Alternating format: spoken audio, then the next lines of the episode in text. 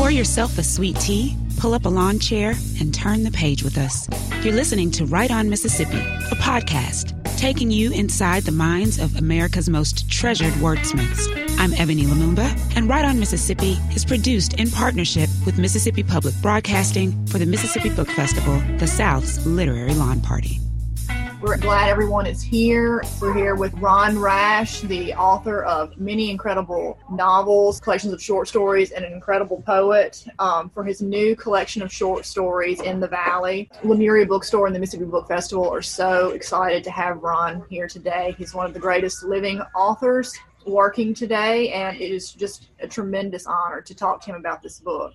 Ron, I'm going to read a little bit of your bio so everybody knows just how important and great you are if they don't already know. Ron Rash is the author of the PEN Faulkner finalist and New York Times bestselling novel Serena. In addition to the critically acclaimed novels The Risen, Above the Waterfall, The Cove, One Foot in Eden, and Saints at the River, and The World Made Straight, four collections of poems and six collections of stories, among them Burning Bright, which won the 2010 Frank O'Connor International Short Story Award uh, Nothing Gold Can Stay, a New York Times bestseller, and Chemistry and Other Stories, which was a finalist for the 2007 PEN Faulkner Award.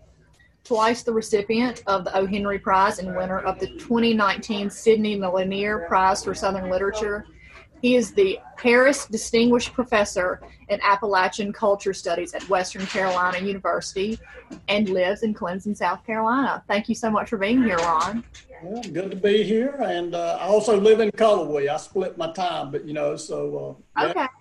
both places. But yeah. great to be here. I wish it were not virtual, but I'm glad we could do this. I always love to come to Jackson and, uh, you know, get to uh, be in the same town that produced so many great writers. Uh, somebody actually, I did an article recently for uh, the Wall Street Journal, and they asked me a question I'd never really thought about: Who is my favorite female character in fiction?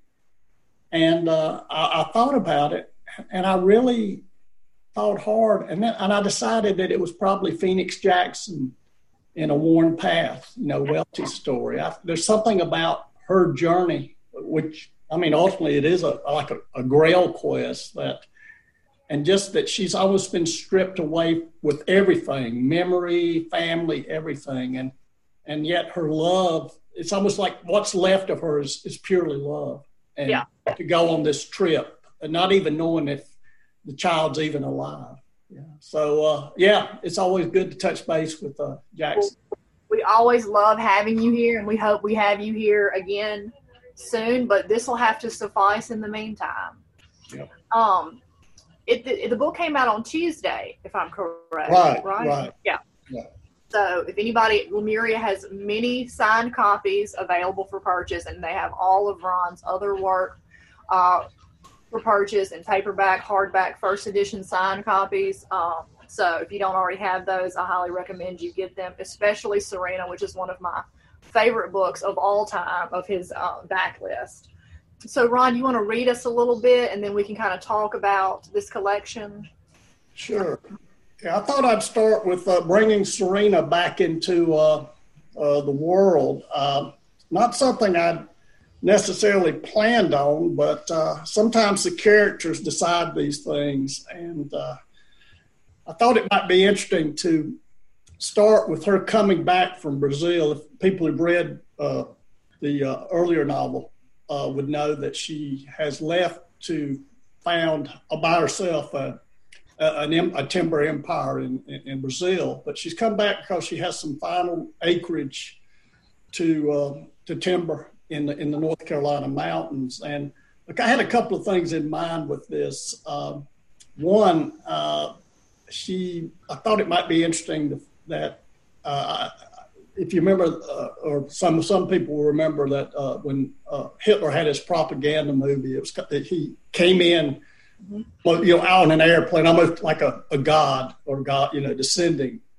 And I thought that would be kind of fitting for Serena in some ways, like a Valkyrian, if you know uh, the, the, the folklore. And uh, yeah.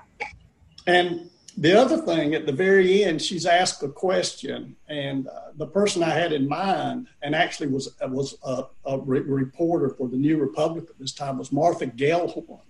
Oh yeah, really well known at that time, particularly uh, correspondent, married Hemingway. I see Hemingway behind me. Oh yeah, here he is with us. Yeah, um, and uh, a, a, very tall, blonde, blonde-haired woman who was also very, in some ways, very Serena-like. I mean, she went into the midst of the war. Uh, fear. She was something else, wasn't she? She was. Yeah. Whew.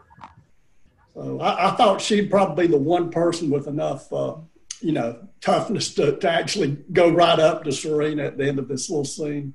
Absolutely. Yeah. When Serena Pemberton stepped out of the Commodore seaplane in July of 1931, a small but fervent contingent of reporters and photographers awaited her. Except for the pilot, she was alone. Those who would accompany her to the logging camp, both beast and human, had arrived by ship the night before. They were already on the train that would take them from Miami to North Carolina. All except for her minion Galloway, who procured an automobile to drive Serena to the station. As the metal ramp was ready, Galloway positioned himself beside the bottom step. He was short and wiry, shabbily dressed, a purple stump protruding from one sleeve.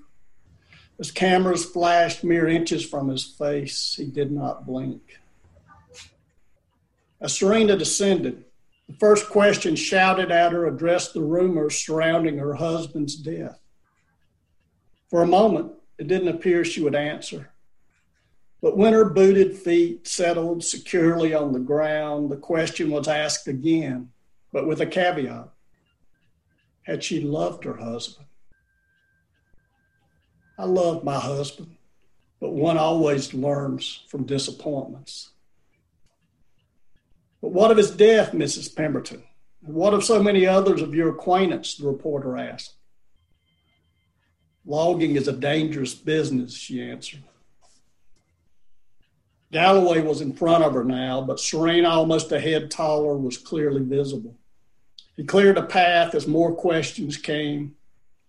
Would she continue to fight against the national park? And would she address the rumor that she's connected to the recent demise of Horace Kephart, the park's chief advocate? Did she oppose the Davis Bacon Act, why risk a transatlantic enterprise when she and her late husband had achieved so much in the States? Galloway opened the DeSoto's passenger door. Serena was about to get in when the sole woman in the group, a reporter for the New Republic, stepped closer. She was very young, but like Serena, tall and blonde. When will you have achieved all your ambitions, Mrs. Pemberton? She asked, as others jostled around them. When the world and my will are one, Serena answered.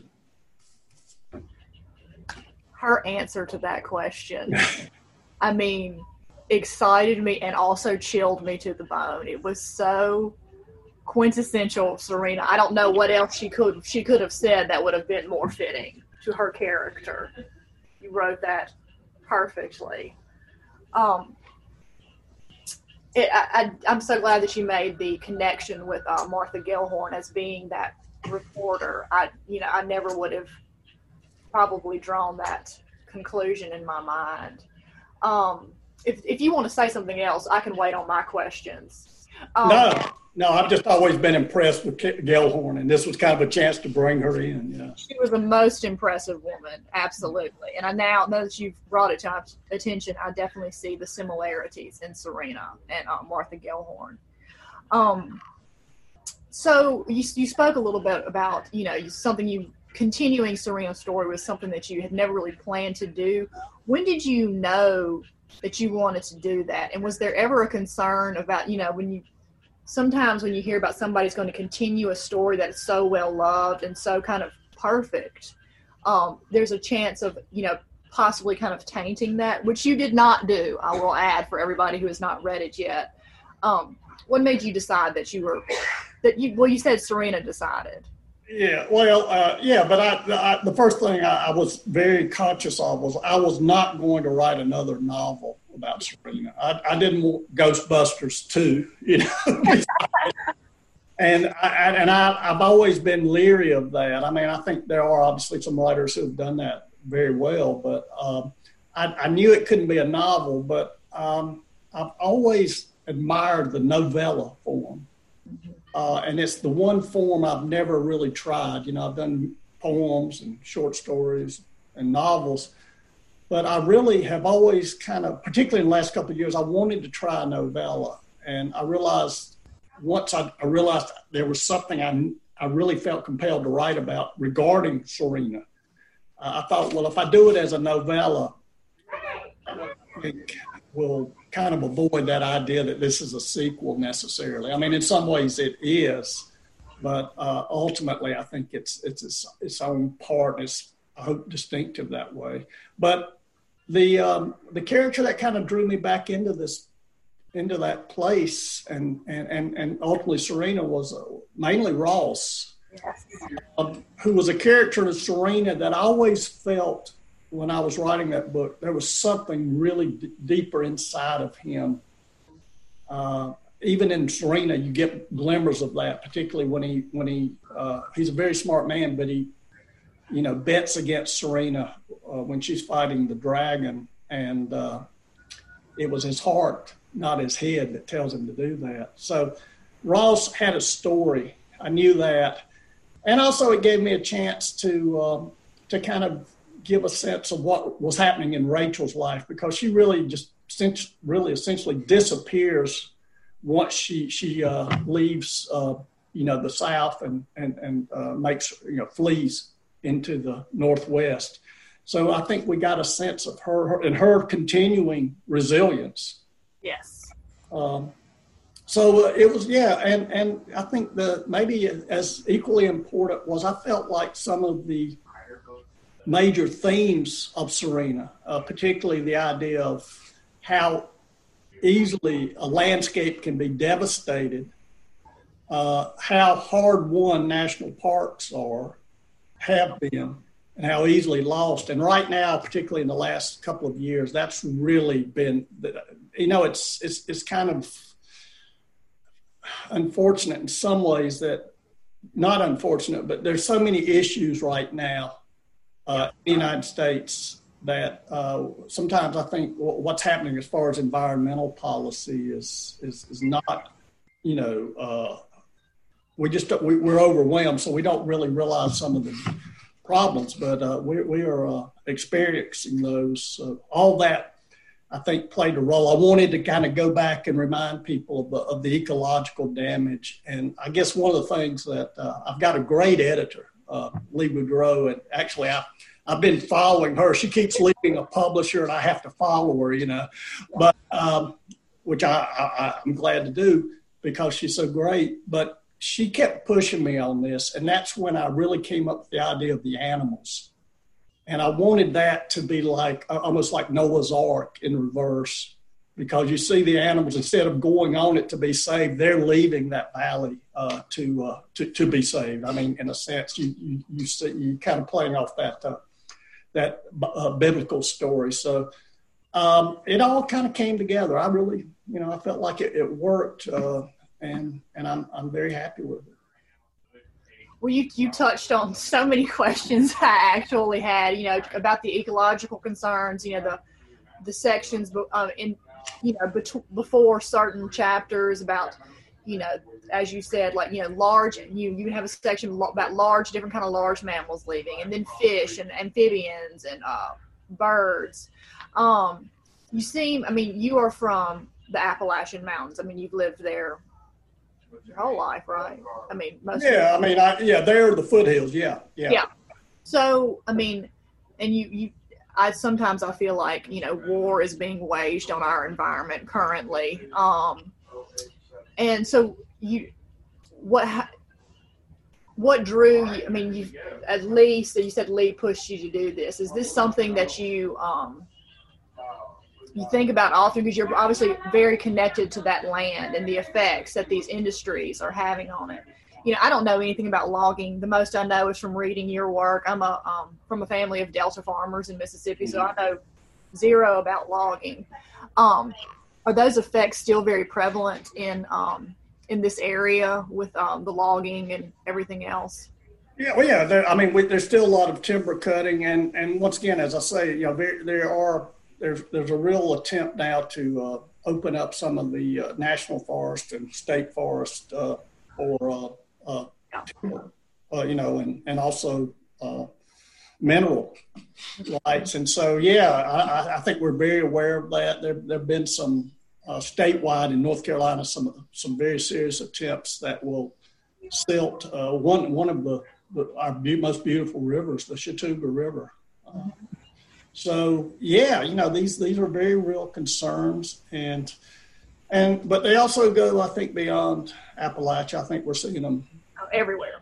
Yeah, and uh, you know, I think uh, one thing I want to do in my work is I don't want I, I view myself more as a witness than uh, some uh, uh, someone who tells the reader what to think.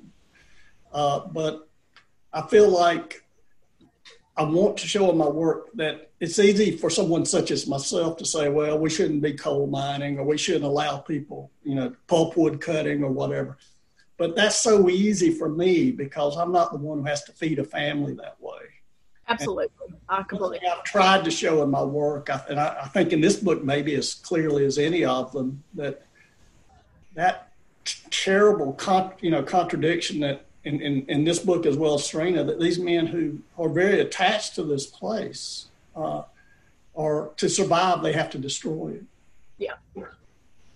Well, that and that kind of segues into another question. I mean, like the imagery which you create um, create such a strong sense of place. And uh, there was one line on page 158 that um, was so strong. I mean, I could just see it clearly in my mind, and I'm just going to read it real quick um, page from page 158 in the in the Valley novella. Meeks hobbled up to the crest, only then looked back. Below, the whole valley could be seen, thousands upon thousands of stumps. In the moonlight, they looked like gravestones. I mean, that was that was so striking to me, and I was kind of overcome with anxiety and fear in that section. And um, of the novella. At one point, I was in the bed and I reached over and I slapped my husband. He was like, "What is it?" um, how? Let's talk a little bit about kind of your craft and how you craft the story. How do you, you know, kind of create that sense of anticipation and anxiety in such kind of a short form? I mean, it's not as short as the short story, but I mean, you definitely have to get it in while you can for the novella.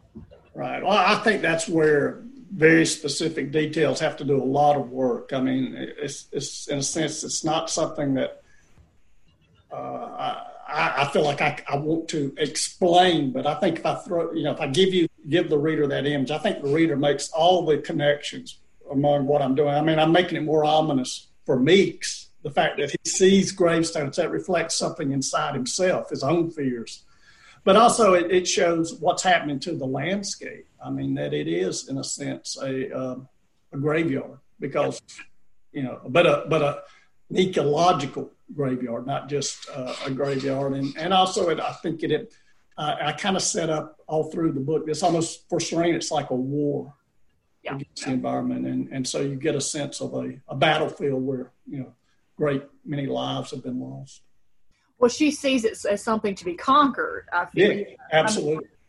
And so, again, segueing into my next question, um, Serena, if uh, you know people who have read it, even if they haven't and they just read the novella, I mean, she is clearly a villainess. I mean, wouldn't I mean, would you agree on that? I mean, she's a complicated character, but even though I I want her vanquished. There's a part of me that also wants her to succeed, which is, you know, how. Well, that's kind of my hope. I, I mean, there is something about, I think, very often some of the most terrible characters in fiction that uh, is charismatic. Oh, and, for sure. Yeah, and I think one aspect of Serena that perhaps we uh, feel, I felt writing about her, is that whatever else she is, she's not a hypocrite. No. She knows absolutely what she is, who she, you know, and she never pretends to be anything else. I think she, in that way, she may be as pure as uh, we can, you know, as, as I could hope in the sense of just someone who there is something about her that draws us toward her. Mm-hmm. Uh, you know, she she's a little bit. I, I always think uh, she's much stronger, but but and very different. But uh, in Gatsby, there's always I've always found Jordan Baker very interesting because unlike the rest of the people, you know, uh, Daisy and you know the Tom, uh, uh, all those people.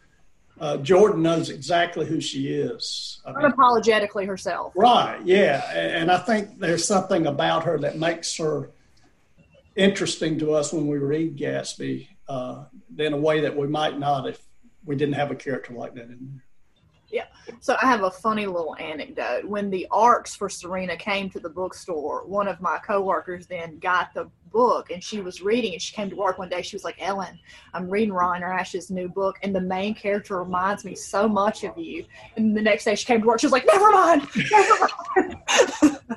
and then well, I've got a, yeah, I've got a real funny story about that. Uh, uh, a minister uh, near where I live, and actually I know her, uh, she had read, I guess, the first 40 or 50 pages of Serena, and she had a sermon that that weekend. She read that, and she started talking about strong women in the Bible. And she made this connection to Serena in my book. You know, that these are the kind of people, you know, we, we, we women need to, you know, and we need to see these, you know, uh, this is the way that human beings need to be, uh, whether you're male or female. You know that you have to be strong, and, yeah. and then she read. You need to finish the book. yeah, yeah, that was that was pretty funny. Yeah. Well, that, that is that is absolutely hilarious, and then it was referenced in a church sermon is even better, honestly. Um, so I mean, I well, I could sit here and talk to you all day about Serena and this new novella, but um, I want to talk to you a little bit about your short, your you know, your short stories. Um, and I can't remember if I told you this before we started talking or John. I can't think of one um, collections of short stories that I've actually sat down and I've read from cover to cover, you know, within a couple of sittings. I read this in two sittings. I mean, I was, they just propelled you forward. And, you know, I've always heard that the short story is probably one of the hardest things to write because you have to hook your reader pretty quickly and then you know wrap it up in a very short period of time. Can you talk to us about how you approach the short story form? Well um, yeah i mean i think that's why i love the short story form is uh, I, I, think when it works i mean when you get someone such as uh, uh, Eudora Welty or Flannery O'Connor or Chekhov. I mean, it, it's a wonder because uh, I think the reader comes away with everything you just said, a sense that even though it's been very short, that, that we have a full sense of a, a narrative complete. We really don't need anything else. And I think that's the hardest part to pull off. And, uh, and there's just no, there's so little room for error. Uh, to me, it's, it's, it's very much like writing poetry. Uh, that sense of making every word count I mean, we try that in novels, but but it's I don't think I certainly have never had the ability to really you know tighten that intensely on a novel. But um, I, one thing I'm very very aware of and very I really try to work hard on this is I want the stories to have a kind of rhythm for the reader. Uh, uh, when I put a story collection, whether it was Burning Bright or this collection, I'm very conscious of exactly where one story leads into the other. It's a little bit like uh, a musician trying to put together a CD. Uh, you know, the hope is that uh, the sum is greater than the individual parts. And in this, so I did that in many ways, uh, the length, but also uh, in time. I, I, moved from present to past, and I, I hope I kind of caught almost a rhythm to that. And even moments where I hope the reader's not quite sure where he or she is as far as time. And, and that was very important to me. And so, yeah, there are a lot of uh, really, I really ponder that a lot. Uh, and I think I started the book right with Neighbors. I think I finished it with the right story, uh, which uh, is a story that actually uh, I, my grandson, uh, the book In the Valley, dedicated my grandson uh, who was born four months ago. And, and so I think that knowing he was coming when I wrote that story, uh, because it's about a grandfather and a grandson was really important. But yeah, uh, I, I, I, wanted, yeah, I want that sense that the reader will just kind of move from one to the other, not necessarily seem to even entirely separate. You're just kind of entering this time flow. I feel like we are in the most well executed waltz right now because that was my next question about how you transition from time period to time period. And the sequencing is what you were talking about of the of the stories. It is a natural flow, even though you go from one time period to the next. Um, do you write these stories? Um, you know, you'll be in like modern times, and then you'll be during the Civil War, and then like slightly post Civil War? I mean, do you write those kind of all like in a group with the same time period, or you do you just kind of whatever strikes you? Yeah, whatever strikes me. I, I, I think um, I think they when I'm writing them, they do. I think the fact that I've written one maybe in 1880 or whatever. Uh, but yeah, they just kind of, they kind of come individually. But then, I mean, I have probably had I don't know 16 or 17 short stories. But then I, I really had to figure out which ones work in this book. It's not necessarily what are the, you know, uh, individually the. I, well, actually, I think they are probably. I'd say nine. You know, almost they are probably my best stories. The ones, I, but but also would they fit? Because in other collections, I've had stories that were I felt were really good that were as good as anything in one collection, but they didn't fit there so I'd put them in another one. And and in this one, you know, there were stories that I thought about, and Lee, my, my editor, thought about, but uh, ultimately, I didn't feel like they, you know, we I think we we found, or I, you know, we found the right ones. Uh, oh, so how what what's the kind of the time frame on when these stories were written? Um, let's see, probably I'd say almost all of them the last three years. Okay. Yeah. Um, can't think of any that are older than that. Uh, yeah. Some this spring, uh, actually two. Uh, so, uh, yeah, uh, and I, yeah, they just come and I'll, I'll, let them lie around a few a while and go back to them and find more wrong with them than I wish and and work on them some more and eventually hope that when I get at least I feel like I'm at the point where if I keep working with them too much, I'm going to start hurting. Just yeah. yeah. Do too over it. Yeah, they they are. They do feel effortless. I know they are not, but they are certainly not over. They do not seem overworked in any way. And so the subject matters of your stories vary so widely. I mean, we go from French cave painting, which we spoke about earlier, to a veteran Confederate soldier, to a um, for hire helicopter pilot. And do, do things around you kind of inspire you to kind of elaborate on that and create a short story from it? Um, could you kind of share with us a little bit about that? Yeah, I mean, I, I, my, my work, whether it's poems or novels or uh, short stories, oh, just always start with an image. Uh, an image, and I can't get it out of my head, and and I just uh, eventually something usually will come from that. I mean, for instance, uh, story uh, such as neighbors. I knew someone, um, I knew that there was a woman, someone was approaching, and uh, it was it was not good. I knew that she was afraid of something. Uh, uh, Jubal, I think that story. If I, you know, sometimes it's hard to remember this, but I think in, the, in that particular story, the belt that was actually based on some of it was based on actually something that actually happened. Uh, yeah. But uh, or heard about in the Appalachian Mountains, but um, it it really kind of began when uh, I had a sense of uh, this this older man and this child together, and I think part of that was probably because I knew I was going to be a grandfather soon. Uh, and uh, so, yeah, you know, it just all kind of uh, starts there. And I hope it follows. Uh, it, very often it doesn't go the way I think it will go, uh, which is always kind of fun. Oh yeah. And I think that's you know I think Robert Frost once said, "No surprise in the writer, no surprise in the reader." And I, and to me, I, that's the uh, those are always the moments that uh, delight me is when when when the story surprises me. Uh, there's a great great Flannery O'Connor once was talking about uh, good country people. Mm-hmm. Hulga and the wooden leg, and and she said that it wasn't until she was writing that scene where uh, the Bible salesman is in the uh, hayloft with her that he that she knows uh, he was going. You know, she only then realized he was going to steal her leg. And I, I, I mean, you know, she's a good religious woman. She, but, uh, but I, I understand that. What if, when you read the story, you think she had to, you know, just known this was going to happen all along. But uh, I think those are the moments, and, and I think that's when you know we were talking about earlier. What what the short stories? What can it do? I think it's those moments where the story swerves a little bit, and the reader is taken into a place beyond where, uh, you know, she or he would would would, would expect the story to go, and uh, but but in a in a right way that it feels right, and and in the best stories, inevitable. Yeah.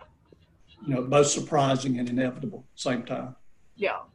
Well, um, uh, we have a question from someone viewing. This is from Amber Dupree. She said, "For fans of Serena, what's one of the most important things to keep in mind before starting in the Valley?"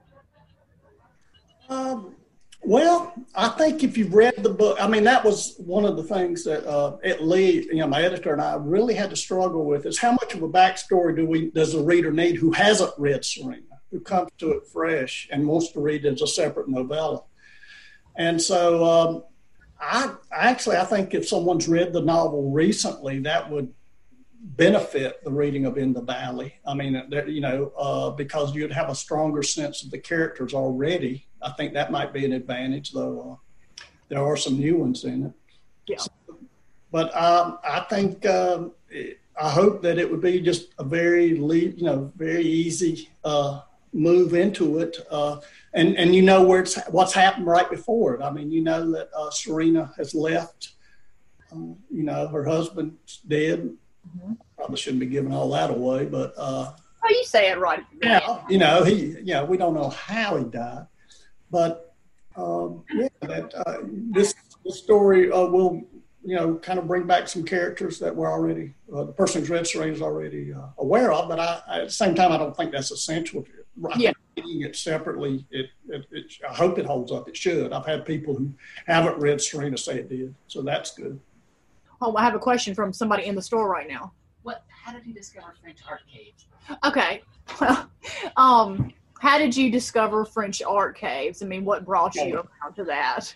yeah, no, that's a great question. I, am actually reading a, a, yet another book on cave art right now, and uh, I, uh, when I was a kid, I, I remember seeing uh, a picture of cave art in a book, and, and, and, and just, I mean, I was like fourth or fifth grade, and, and there was something really haunting about it. Uh, Absolutely. it was really old, but I didn't really know it was like 35,000. How old? Yeah.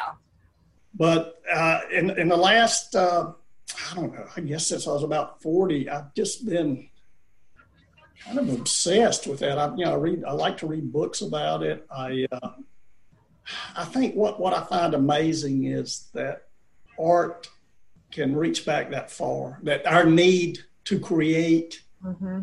uh, goes back that far. I mean, I've been actually thinking about this a lot lately. How, um, what is it about? I mean, is that what makes us human in part? I mean, we always talk about language, but I think also with language or the complexity of the language humans have, uh, that need uh, for art uh, and also how mysterious it is. Well, you know, what, what, why were they doing this 35,000 years ago? Was this religious? Was it uh, purely aesthetic? And, and, and the other thing about it, anybody who's really uh, looked at it carefully, is how sophisticated it is. Yeah. It, there's nothing primitive about it. Mm-hmm. I mean, it's as sophisticated as any artwork today. Well, I mean, the, real care is taken to um, obviously real care was taken with the colors you know and it's it is just i mean it is primitive and not. I mean we've humans have felt the need to create since the beginning of time. So it is i, I think you're right. I mean that is something that makes us human. I mean that fundamentally human and um, I'd had, yeah, I'd had a character who had haunted me for a while. Mm-hmm. Something really traumatic had happened during World War II, and I was kind of basing him on a cousin of mine who was in actually not in Korea, but in uh, I mean was in Korea, not World War II, but had been in some fierce fighting.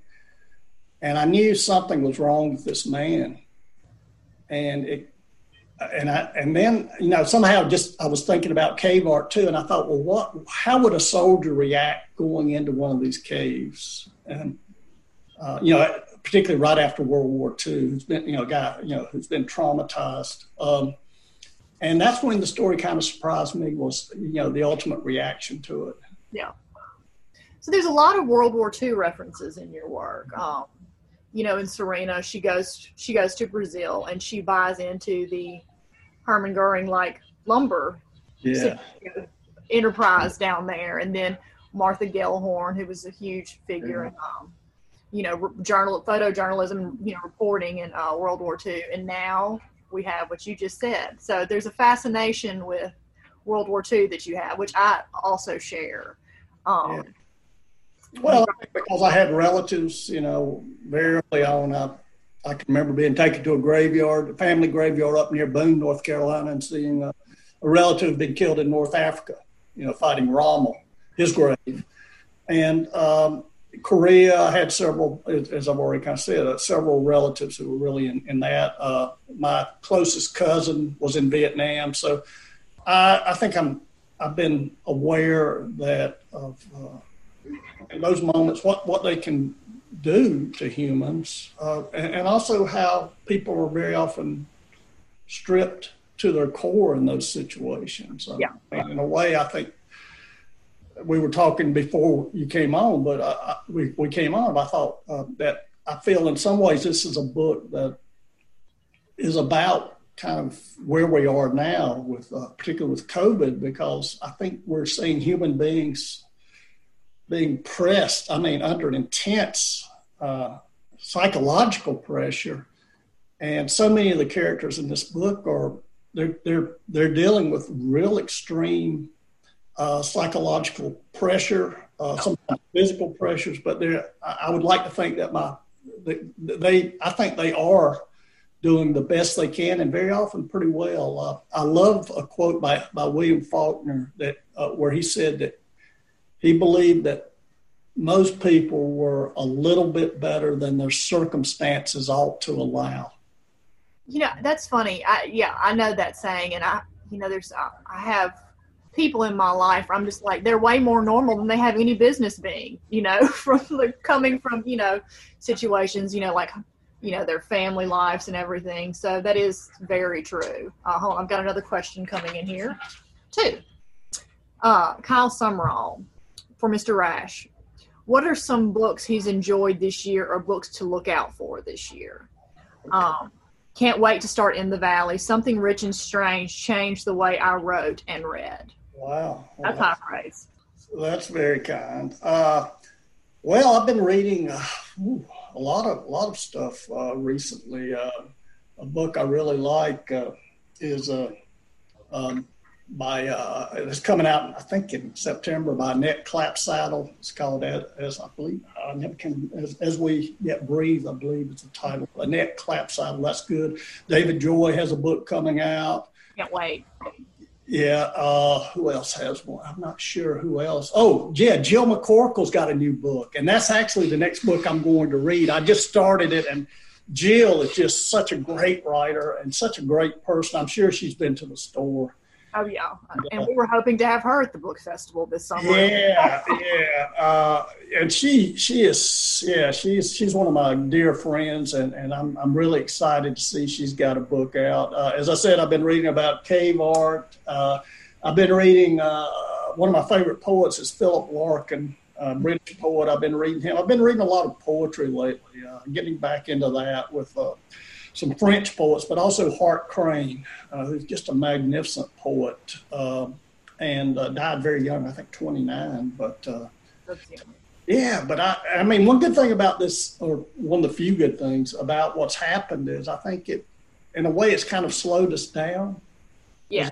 As, as a society, at least a lot of us, and and I, I it's, it's been kind of a lot. I've been reading more, and it, it kind of fills that gap. Uh, I've been rereading uh, Larry Brown short stories. You know, they're so good.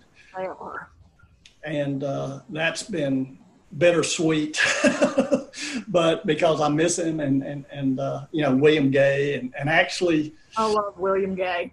Yeah, yeah. Williams just magnificent. Uh, I recently really, was. uh, Twilight uh, and uh, Brad Watson, who just recently died. Oh, Writers, and and that was devastating. Brad was a good, whoa. and uh, you know he's such a, a really great writer. And uh, his book about his, I think it was his great aunt, right? Uh, Oh, Miss Jane. Yeah, Miss Jane. She was his great aunt. Is that right? I Or that's right. great, great. I can't remember. He actually Yeah. told me when he came to the Yeah. store. That Yeah. book. Yeah, you know, it's interesting when I, I was asked that question um, for uh, the, uh, the newspaper about favorite female characters. Uh, I certainly thought of Miss Jane. Oh, she was I mentioned that. Yeah, I mentioned that. man. I mean, like talk about uh, being pressed and rising Mhm. above. I mean, she was an incredible character. And then I've just got one comment from somebody that said, "I loved the baptism. It has it has such a satisfying end ending short story. It's an emotional roller coaster. I loved it. Well, I- good. I- you know, I, I, that was actually I had that was one of those where I guess the meanest part of me comes out because I was so glad to end that story that way. Oh, he- ooh. yes, that was one of those that you were just kind of like, yes. Yeah. um, well, do you have anything else you would like to add? I mean, this has been wonderful. Uh, just my gratitude to Lemuria. Yeah. Um, over the years, I mean, uh, Johnny, I think, uh, gosh, you know, he was one of my earliest supporters. Um, you know, and, and that's been one of the great things about doing, you know, doing some of these virtual events is I'm getting to do these uh, stores where uh, that have meant the most to me. Yeah. Lemuria is truly a gift. I mean, we are so lucky to have it. John has created a place here that, you know, is uh, unparalleled in many ways. I mean, you know, it's this is it. It's just. It, I mean, I said that when I come here, I'm like, I'm coming to church. I mean, this is my Yeah. church. So, Yeah, well, I have that feeling too. I mean, it, it it's that sense that you know, here's a place where what I love, what I want to, what I try to do is, important. I mean, it really is a kind of sanctuary where like-minded people. Uh, James Dickey once said that he was speaking of uh, writers and and, t- and readers. You know, the kind of people who really read deeply, because to be a good reader, uh, a person has to be have creativity too. Because I'm giving you blotches of ink on a page. Mhm. Those characters become real. We're working together, and uh, uh, that to me has always been wonderful. I mean, even as a kid, I marveled at that that that blotches of ink could take me into that place so intensely. But uh, Dickey said that we are keepers of the superior secret. You know that uh, it, that we know what wonder, what joy, and pleasure, just sheer pleasure. And, and that pleasure is complex. I mean, part of the pleasure can be painful at times because we recognize that you know, life can be hard or the human condition. And yet, to me, I would argue in the best literature, we get to the sublime where the sadness and the beauty uh, come together, and you get that And they all need each other.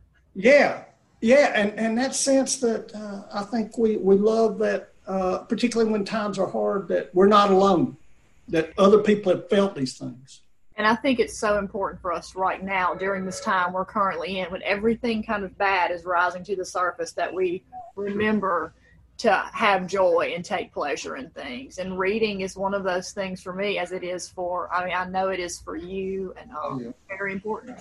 Yeah, I mean, I, I I'm not, I, you know, I don't get so much angry when I, you know, someone says something like I don't read fiction or I, you know, I don't have time for that, but I feel a sadness. I, I, I couldn't live my life without something uh, truly wonderful. I mean, it'd be like, you know, having to live without uh, okra and uh, black eyed peas, you know, and fried. Not a life I'm interested in. Um, I mean, I like nonfiction, but I love just seeing what the human mind can kind Yeah. of create out of, you know, like you're talking about, just like an image that you see that you can't get out of your mind, and so you just elaborate on that, and that's that's the thing of beauty. Thank you so much for doing this with us. Thank all of you and um, stay strong and safe. And uh, I hope to see you next year. A- Absolutely, we want you back in person. Well, that's that's my goal. I've got I've got to eat at Miss Eudora's uh, restaurant.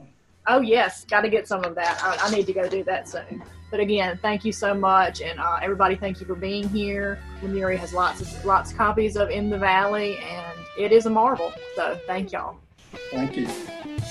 Write on Mississippi, a podcast. Download now at mpbonline.org from the Mississippi Book Festival and MPB.